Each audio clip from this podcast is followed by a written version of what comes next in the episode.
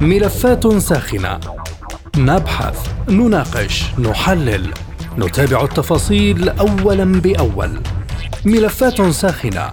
برنامج يلقي الضوء على كل الملفات مع باقة من أبرز المحللين والمسؤولين. أهلا بكم مستمعي راديو سبوتنيك أينما كنتم وهذه حلقة جديدة من برنامج ملفات ساخنة. معكم في هذه الحلقة خالد عبد الجبار.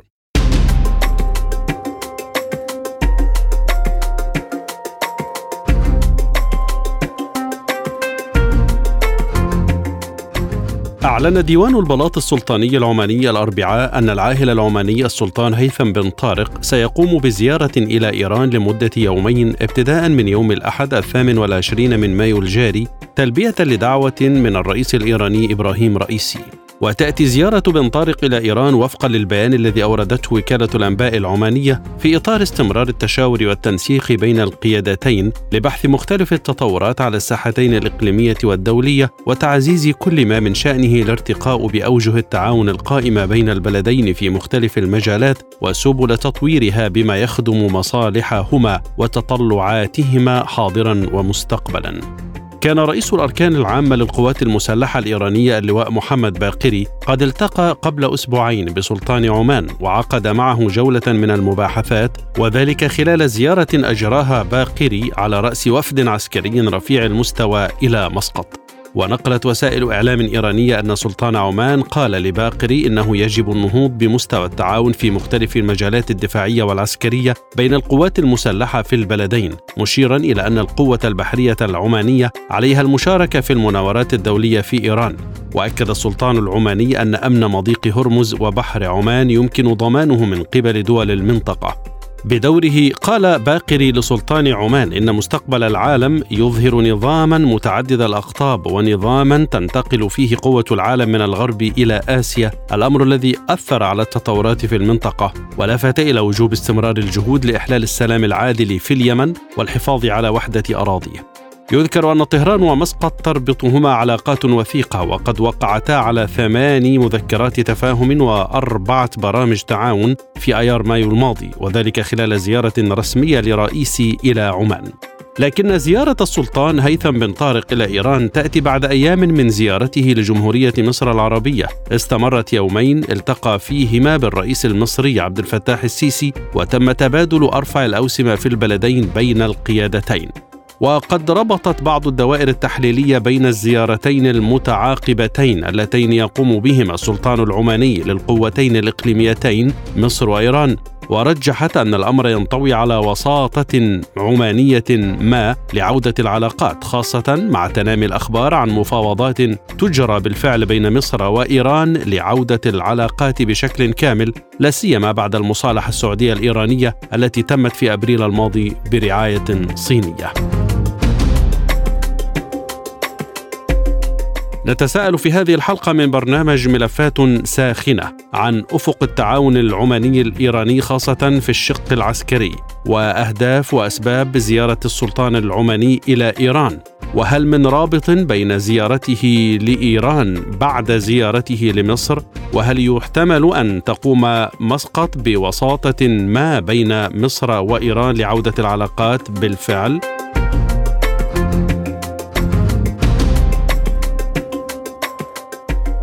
أرحب بضيفي هذه الحلقة من طهران الدكتور عماد أبشناس الكاتب والمحلل السياسي الإيراني ومن عمان الدكتور جمال الشلبي أستاذ العلوم السياسية بالجامعة الأردنية. مرحبا بكما. وأبدأ معك دكتور عماد من طهران وأسألك في أي إطار إذا تأتي هذه الزيارة للسلطان العماني إلى طهران؟ تحياتي لكم وللمستمعين الأعزاء. هناك موضوعان مطروحان اليوم. أحدهما وساطة عمانية بين إيران ومصر لإعادة العلاقات بشكل رسمي. نعلم أن هناك العلاقات الدبلوماسية موجودة بين مصر وإيران بشكل غير رسمي. آه، السفارتين تعملان وعلى مستوى سفير ولكن باسم آه، مكتب رعاية المصالح. ولربما آه، يتم تحويل مكتب رعاية المصالح إلى سفارات رسمية بين الدولتين. والثانية موضوع كان مطروحا هو إعادة إحياء الاتفاق النووي بصيغة أقلية إذا ما أردنا أن نقول أو حتى أقلية. وأساسها أن إيران والولايات المتحدة تقومان بأقل الخطوات لتنفيذ الاتفاق النووي تعلق إيران بعد بعد بعد الخطوات التي قامت بها زيادة عن الاتفاق النووي وتعلق الولايات المتحدة في المقابل بعض العقوبات على إيران وإضافة إلى ذلك يتم الإفراج عن السجناء بين البلدين والافراج عن الأموال الإيرانية المجمدة في كوريا الجنوبية والعراق. هاتين الموضوعين اتصور هم على جدول أعمال زيارة سلطان هيثم إلى طهران. طيب دكتور عماد نأتي إلى النقطة الأولى فيما ذكرته حضرتك وهي الوساطة بين مصر وإيران، هل ذلك لأن السلطان العماني كان في مصر منذ أيام؟ آه نعم يعني عمليا العلاقات بين آه بعد آه يعني حل الخلافات بين إيران والسعودية كان هناك آه بحث مطروح إلى إيجاد صيغة للتفاهمات الإقليمية آه بين آه جميع دول المنطقة رأينا المصالحة مع سوريا الوساطه العمانية بين السعودية واليمن وبين إيران ومصر والأردن. هناك خطوات لإيجاد مصالحة بينهم. بالنسبة للأردن العلاقات الدبلوماسية موجودة يعني الأردن رسميا سحب سفيره للتشاور لم يقطع علاقته مع إيران وعودة السفير هي عودة يعني عادية إذا ما أراد أن يعود إيران لديها سفير مستقر في الأردن. بالنسبة لمصر العلاقات الدبلوماسية موجودة ولكن تحت اسم مكتب رعاية المصالح ولكن الذي يعني يرى يعني على علم أو على دراية بوضع مكتب رعاية المصالح الإيرانية في القاهرة أو مكتب رعاية المصالح المصرية في طهران يعني يعلم أن هذين المكتبين لا يعملا مكتب رعاية مصالح بل عمليا هم سفارتين. آه يرأسهما آه شخص برتبة سفير. وفقط الاسم هنا يجب تغييره ليس أكثر من ذلك. هناك خلافات جزئية موجودة بين إيران ومصر. ليست خلافات لا يمكن حلها. إيران ومصر، الشعب الإيراني والشعب المصري تاريخيا آه علاقتهم كانت علاقات وطيدة جدا وممتازة. وليس هناك مشاكل بين إيران ومصر لا يمكن حلحلتها، أنا أتصور آه إن آه سلطان عمان زار مصر واليوم يزور إيران لرفع هذا سوء التفاهم إذا ما أردنا أن نقول الموجود بين الجانبين و إعادة العلاقات بين إيران ومصر إلى مستواها المطلوب من من طرف الجانبين. لكن لماذا تربط طهران مفاوضات عودة العلاقات مع القاهرة بالمصالحة السعودية الإيرانية؟ القاهرة تنفي ذلك بالمناسبة. عمليا إيران لا تربط ذلك، المشكلة كانت تكمن في أن مصر كانت دوما تربط علاقاتها مع إيران بالعلاقات مع الدول الخليجية ويعني اليوم بعد أن تم حل هذه الخلافات مع الدول الخليجية ايران تتوقع ان تعود العلاقات مع مصر أو تسير العلاقات مع مصر إلى مجراها الصحيح. هذا اولا. ثانيا أحد المواضيع التي تم طرحها في المصالحة الإيرانية السعودية بشكل ضمني إذا ما أردنا أن نقول كان إيجاد نوع من التعاون الإقليمي لتأمين أمن المنطقة عبر دول المنطقة. وفي هذا السياق أصر السعوديون على أن تشارك مصر والأردن في هذا التعاون الإقليمي يعني أن لا يكون هذا التعاون الإقليمي محدودا فقط على إيران والدول الموجودة حول إيران بل أن تشمل سوريا مصر الأردن وباقي الدول الإسلامية في المنطقة ويكون التعاون أوسع. وإيران رحبت بهذا المقترح السعودي واليوم نسير في هذا الإطار. يعني هذا هذا الموضوع موضوع إعادة العلاقات على مستواها العادي والرسمي. سببه هو أننا في المرحلة المقبلة نريد أن نسير في آه، إيجاد نوع من التعاون الإقليمي لتأمين أمن المنطقة، طبعا هنا نعلم أن الأمريكيين والإسرائيليين يحاولون بشتى الطرق عرقله هذا الموضوع. هل هناك معلومات عن طبيعة الوساطة العمانية وفيما تختلف عن الوساطة العراقية التي تشهد عاصمتها المفاوضات آه، فعلا الآن بين مصر وإيران؟ لا اختلاف في الموضوع هو استمرار لنفس الموضوع يعني هناك اجتماعات حصلت في بين الإيرانيين والمصريين اجتماعات غير رسمية إذا ما أردنا أن نقول حصلت في العراق حصلت في عمان في الأردن في في عمان وحصلت في عمان في مسقط أيضا وكان الجانبان يعني الطرفان يعني يريدان حلحلة الخلافات الجزئية الموجودة وأستطيع أن أقول لك الخلافات بسيطة جدا يعني لربما آه، موضوع آه، يعني آه، تغيير اسم شارع في طهران أو اتخاذ بعض المواقف من قبل الجانبين. ليس أكثر من ذلك. يعني الأمر لا يتطلب يعني تغيير سياسي جذري بالنسبة لإيران أو مصر. أعود إلى عودة المفاوضات النووية ودور آه، مسقط في هذه النقطة. كما أشرت دكتور عماد ما طبيعة الدور العماني في استعادة هذا الملف مع القوى الكبرى؟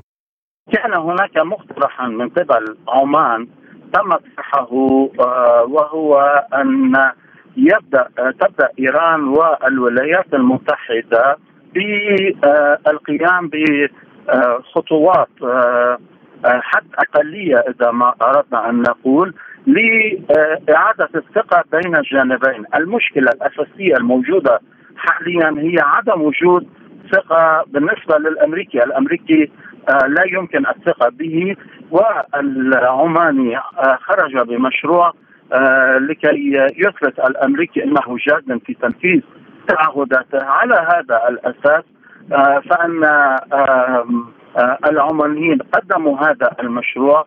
سافر السيد أمير عبد اللهيان إلى عمان منذ تقريبا شهر أو شهر ونصف وتلقى المشروع و اليوم يتابع السلطان العماني هذا المشروع. أول خطوة في هذا المشروع هو الإفراج عن السجناء والإفراج عن الأموال الإيرانية. إذا كان الأمريكيون جديين لربما حتى في هذه السفره ممكن أن نرى الإفراج عن السجناء الأمريكيين في إيران السجناء الإيرانيين في الولايات المتحدة والإفراج عن الأموال الإيرانية. وثم ندخل في الخطوات الأخرى. لكن ألا ترى دكتور عماد أبشناس فيما ذكرته أنت سواء في مسألة عودة العلاقات أو الوساطة العمانية لعودة العلاقات مع مصر أو الملف النووي، ألا ترى أن هناك تهميشا للدور الأمريكي في المنطقة بالنظر إلى الملفين؟ يعني أمريكا آه هي خسرت دورها في هذه المنطقة بسياساتها العشوائية الأمر آه، غير مرتبط يعني آه، بعمان أو بإيران أو غيرها يعني الولايات المتحدة قامت آه، قام السياسيون الأمريكيون باتخاذ سياسات عشوائية إذا ما أردنا أن نقول وخسروا الثقة. يعني اليوم دول المنطقة لا تثق بالولايات المتحدة وغير مستعدة كي تتعاون معها. وهنا لا نتكلم فقط عن إيران بل آه، حتى باقي دول المنطقة، الدول التي كانت تعتبر لحد الان حليفة للولايات المتحدة اليوم لم تعد تثق بالولايات المتحدة لتتعاون معها. طيب دكتور عماد أتحول إلى آه، زيارة رئيس الأركان الإيراني إلى مسقط قبل أسبوعين على رأس وفد عسكري ولقائه بالسلطان العماني وتحدث عن التعاون العسكري والدفاع بين عمان وإيران، ماذا عن هذا الملف؟ يعني عمليا كما قلت لك هناك صيغة للتعاون الإقليمي لتأمين أمن المنطقة ورئيس الأركان الإيراني قام بطرح هذا الموضوع وبحث هذا الموضوع.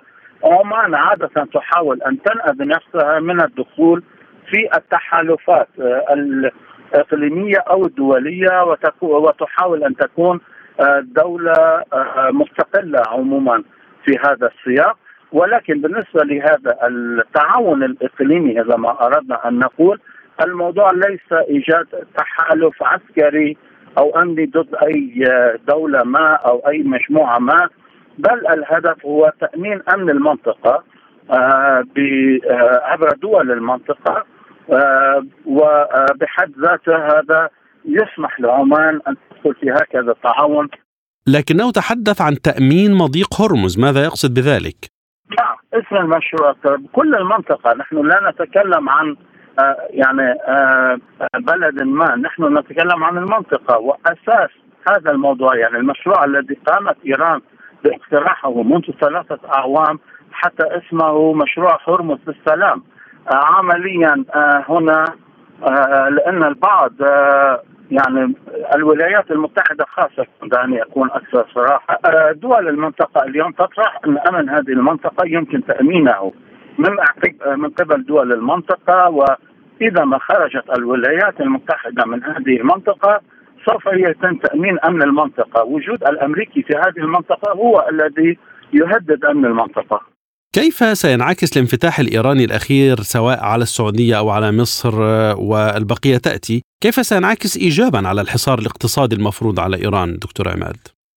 عمليا يعني الولايات المتحدة وسياستها باتوا اليوم مدمنين على شيء اسمه العقوبات الاقتصادية. يعني بات هذا الإدمان على أشده بين الساسة الأمريكيين. ونرى هذه العقوبات يتم فرضها على العدو والصديق يعني حتى عندما يقومون بفرض عقوبات على تركيا التي تعتبر حليفة للولايات المتحدة يمكن ان نفهم كيف هو وضع الساسه الأمريكيين ومدى آه، يعني إدمانهم على هكذا عقوبات وجنونهم في سياساتهم عمليا ولهذا الأساس العديد من الدول آه، تريد أن تخرج من إطار آه، صيغة الحكم الأمريكي للاقتصاد العالمي وهنا البداية اللي ربما تكون عبر عدم التعاون بالدولار الأمريكي وتعاون هذه الدول بالعملات المحلية وأيضا تعاون هذه الدول عبر التجارة فيما بينها البعض. عمليا إيران ليس آه، لديها مشكلة آه، في التعاون قانونيا وحسب القوانين الدولية. إيران ليست تحت العقوبات الدولية هي فقط تحت العقوبات الأمريكية. وكل آه، دول العالم تستطيع أن تتعامل مع إيران تجاريا وليس هناك أي سبب لكي لا تقوم هذه الدول بالتعاون مع إيران عدا عن العقوبات الأمريكية أنا أتصور بفتح المجالات السياسية ومع مع دول المنطقة إيران يمكنها أن تفتح مجال التعاون الاقتصادي مع هذه الدول أيضا. الدكتور عماد أبشناس الكاتب والباحث السياسي الإيراني شكرا جزيلا لك من طهران.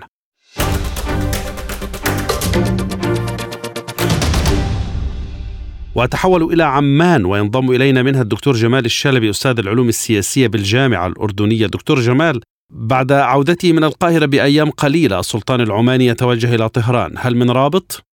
بالتأكيد عمان دولة دائما كانت متوازنة سياسيا دبلوماسيا لها علاقات مع الجميع بلا استثناء.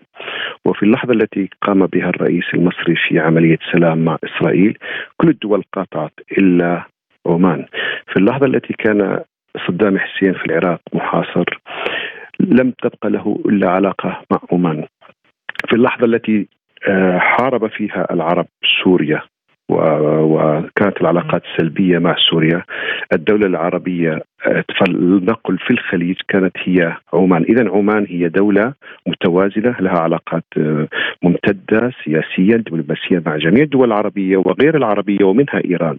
إيران آه، لها علاقات آه، فلنقل جغرافية علاقات اقتصادية عميقة إضافة إلى التاريخ الذي يربطهما في الماضي. واليوم نجد بأن عمان بقيادة السلطان هيثم يحاول أن يعيد فكرة أن عمان دولة وسيطة في كل الحروب والصراعات والأزمات الموجودة في المنطقة. فعمان هي التي آه، كانت هي الأساس والمنبثق الذي جاءت به الملف النووي الإيراني خمس زائد واحد عبر آه، العديد من اللقاءات الدبلوماسية السرية بين الأطراف المتصارعه سواء في إيران وأمريكا. إيران آه، أيضا عمان دائما عملت بشكل كبير جدا في التوسط بين إيران والسعودية من خلال ما يسمى الأزمة اليمنية حيث كانت عمان الدولة الوسيطة بين الحوثيين والمملكة العربية السعودية أو ما يسمى الحكومة الشرعية، فبالتالي هذا أنا بظن إنه يبدو أن إيران يبدو أن عمان تلعب دور مهم في تقريب وجهات النظر بين آه، إيران ومصر وهما دولتان حقيقي حقيقة يلعبا دور مهم في الشرق الأوسط وفي استقراره وفي مستقبله. لكن ما الذي يمكن أن نتوقعه عن الوساطة العمانية بين مصر وإيران دكتور جمال؟ يعني هو في تحولات آه، كبيرة تجاه إيران، يعني بعد الاتفاق السعودي الإيراني نجد بأن هناك في انفتاح كبير واضح آه، من يعني بين الدول العربية وإيران، لا ننسى أن هناك بعض الدول لم تقطع علاقاتها مع إيران، يعني قطر، آه، الكويت، عمان، سوريا بالتأكيد، العراق، فبالتالي يبدو نحن نتجه في هذه المنطقة إلى شكل من أشكال التهدئة، شكل من أشكال العودة إلى العلاقات في حدها الأدنى. وأظن أن عمان بما تملك من رصيد سياسي ودبلوماسي وعلاقات متوازنة مع الكل وخاصة مع الجانب الإيراني أعتقد تستطيع أن تلعب دور. يعني لا يوجد الآن أي عائق لكي آه، تبقى العلاقات العربية الإيرانية في حالة توتر وحالة تشنج وفي حالة آه، تردي. لماذا؟ آه، أكبر دولتين كانوا متصارعتين في العالم العربي والإسلامي هي السعودية وإيران لأسباب دينية ولأسباب تنافس على السيطرة والهيمنة وقيادة العالم الإسلامي بشقيه السني والشيعي. اليوم بعد هذا الاتفاق أعتقد أنه بدأ العرب يفكروا بطريقة موضوعية بطريقة مصلحية بطريقة فيها نضوج في العلاقات مع الدول. العلاقات لا تقوم على على على على الطائفة أو على الدين تقوم على العلاقات الاقتصادية العميقة التي تخدم الأطراف. فبالتالي أظن أنه هناك إدراك لدى مصر بأن ربما عمان دولة تستطيع أن تنقل أفكار وآراء مصر إلى إيران والعكس صحيح ومن ثم الوصول أو حل القضايا العالقة إذا وجدت من أجل الوصول إلى تفاهمات حقيقية تخدم الطرفين مصر وإيران. هل المسألة متعلقة بالمصالحة بين السعودية وإيران بالفعل؟ هذا سبب لكن ليس السبب الوحيد. نحن نعرف بأنه منذ آه، الرئيس آه، الأسبق آه، محمد مرسي هناك في كان رغبة حقيقية من القيادة المصرية في التواصل مع إيران بالرغم أن العلاقات آنذاك كانت سلبية جدا بين الخليج وإيران. لكن بالتأكيد أن هناك تحول كبير على مستوى المنطقة. ربما الاتفاق السعودي الإيراني دفع الجميع بأن يعيدوا النظر. يعني الدولة التي كانت هي الأكثر فلنقل توترا مع إيران. الآن تفتح الأفق من أجل الحوار ومن أجل تبادل السفراء ومن أجل ربما تعميق القضايا والتوافقات الاقتصادية والسياسية. وثالث شيء ربما أنا برأيي إنه مصر ترغب في أن تكون عضو فيما يسمى البريكس الدول الدول الدول الصاعدة على مستوى العالم. وهناك في تصور بأن تكون إيران ومصر والسعودية والجزائر أيضا من هذه الدول. فبالتالي يجب ترتيب العلاقات مع هذه الدول التي ستصبح في لحظة ما جزء لا يتجزأ من هيكل اقتصادي قد يتحول فيما بعد إلى هيكل سياسي ومن ثم إلى هيكل عسكري. آه، يكون بديل ربما عن حركة عدم الانحياز. وبالتالي آه، الأمور لا تسير في لحظة واحدة. الأمور تحتاج إلى تمهيد تحتاج إلى توافقات تحتاج إلى إعادة الثقة بين الدول التي ترغب حقيقة في الدخول في هذا في هذا الهيكل الاقتصادي الهام الذي سينافس بالتأكيد الـ groups group سبعة وربما group 20 فبالتالي المواقف المصرية آه، ربما تتجه نحو هذا الأمر وأعتقد البوابة الأجمل والأفضل والأكثر يعني تأثيرا هي البوابة العمانية العمان. كما قلت لديها جغرافيا لديها تاريخ لديها قيادة حقيقة تستطيع أن تلعب دور الوسيط بكفاءة ونجاح. وأعتقد أن الدبلوماسية العمانية قادرة وقابلة على أن تلعب دور في خدمة القضايا العربية وقضايا المنطقة بما فيها إيران. طيب دكتور جمال هل هذا الانفتاح مع إيران أو على إيران من دول الخليج ثم مصر ألا يأتي خلافا للهوى الأمريكي إذا جاز التعبير؟ بالتأكيد. أنا لا أعتقد أن أمريكا آه، تنظر بعين الرضا آه، لما قامت به السعودية. آه، وهذا يعني خاصة وأن السعودية تعتبر حليف. ولكن يبدو لي أن هناك في في تحول في طبيعة العلاقات الدولية في بعد ما يسمى الغزو الروسي لأوكرانيا وبداية حرب مشتعلة منذ أكثر من عام. أمريكا لم تعد أمريكا، أمريكا الآن مشغولة في هذه الحرب. عبر أطرافها الناتو والاتحاد الأوروبي. أمريكا مشغولة في الديون التي تغرقها وعدم قدرتها على سد الديون. أمريكا لديها فلنقل إنفاق كبير على مستوى العالم اقتصاديا وعسكريا وبالتالي في هناك إرهاق أمريكي، اذا أمريكا مشغولة بمشاكلها الداخلية اقتصاديا وحتى اجتماعيا، مشغولة بمشكلة آه، الحرب في أوكرانيا بين أوكرانيا وروسيا، ومشغولة أيضا في التفكير في كيفية مواجهة التنين الصيني الصاعد اقتصاديا والذي بالتأكيد سيهدد مركزها وسيهدد وجودها وسيهدد أيضا تأثيرها على مستوى العالم، فضلا عن إشكالية كوريا الشمالية التي تهدد من ناحية عسكرية وعملية الدخول في النادي النووي، فبالتالي أمريكا مغرقة بكثير من القضايا الأخرى غير الخليج وغير آه، الدول الحليفة لها سابقا، هذه نقطة، النقطة الثانية أظن أن هناك في أصبح نضوج سياسي آه، لدى قيادات دول الخليج الشابة، يعني معظم دول الخليج تجد بأن قياداتها شابة وخاصة في ظل آه، فلنقل الرئيس الفعلي أو الملك الفعلي أو الحاكم الفعلي في السعودية وهو الامير محمد بن سلمان الذي يبدو أنه لا يريد فقط أن يكون له دور أو كلمة في على مستوى العالم العربي بل على مستوى المنطقة، فإذا كانت إيران موجودة وإسرائيل موجودة وتركيا موجودة. فلما لا تكون آه، السعودية هي العامل أو الفاعل أو القوة الرابعة على مستوى الإقليم خاصة وأنها تملك الإمكانيات تملك الجغرافيا تملك التاريخ تملك الإمكانيات المالية التي ازدادت بسبب ارتفاع أسعار النفط والطاقة بعد الحرب العالميه بعد الحرب في أوكرانيا وروسيا. فبالتالي هناك في تحولات على مستوى الإقليم، على مستوى العالم، على مستوى القيادات هي التي تدفع بعض الدول ومنها السعودية والإمارات أن تأخذ مواقف قد لا تعجب القيادة الأمريكية ولكن ما هو الحل؟ هل تستطيع أن تواجهها؟ هل تستطيع أن تواجه آه، العربية كاملة أو دول الخليج عندما استقبلوا الرئيس الصيني؟ هل تستطيع أن تمنع اتفاق مهم بين دولتين آه، كانتا في حالة حرب مثل إيران و والسعودية، هل تستطيع أن تمنع العالم العربي من إقامة آه، ما يسمى قمة جدة وتعيد الرئيس السوري آه، إلى الحاضنة العربية؟ أعتقد في هناك صعوبة وليس فقط صعوبة في هناك عدم قدرة أمريكية على أن تواجه هذا التحول الجديد خاصة وأن العرب لديهم أصبح علاقات وشبكة علاقات مهمة مع الصين من ناحية، مع روسيا من ناحية أخرى، ومع أوروبا التي تعيش حالة قلق مع أمريكا، فبالتالي وبالتالي كل هذه العوامل أظن أنها تدعم الموقف العربي في أن يأخذ قراراته بيده وأن يتحمل مسؤوليته لاحقا في ظل غياب وفي ظل ضعف أمريكي واضح للجميع ليس فقط على المستوى العربي ولكن على المستوى الدولي والعالمي.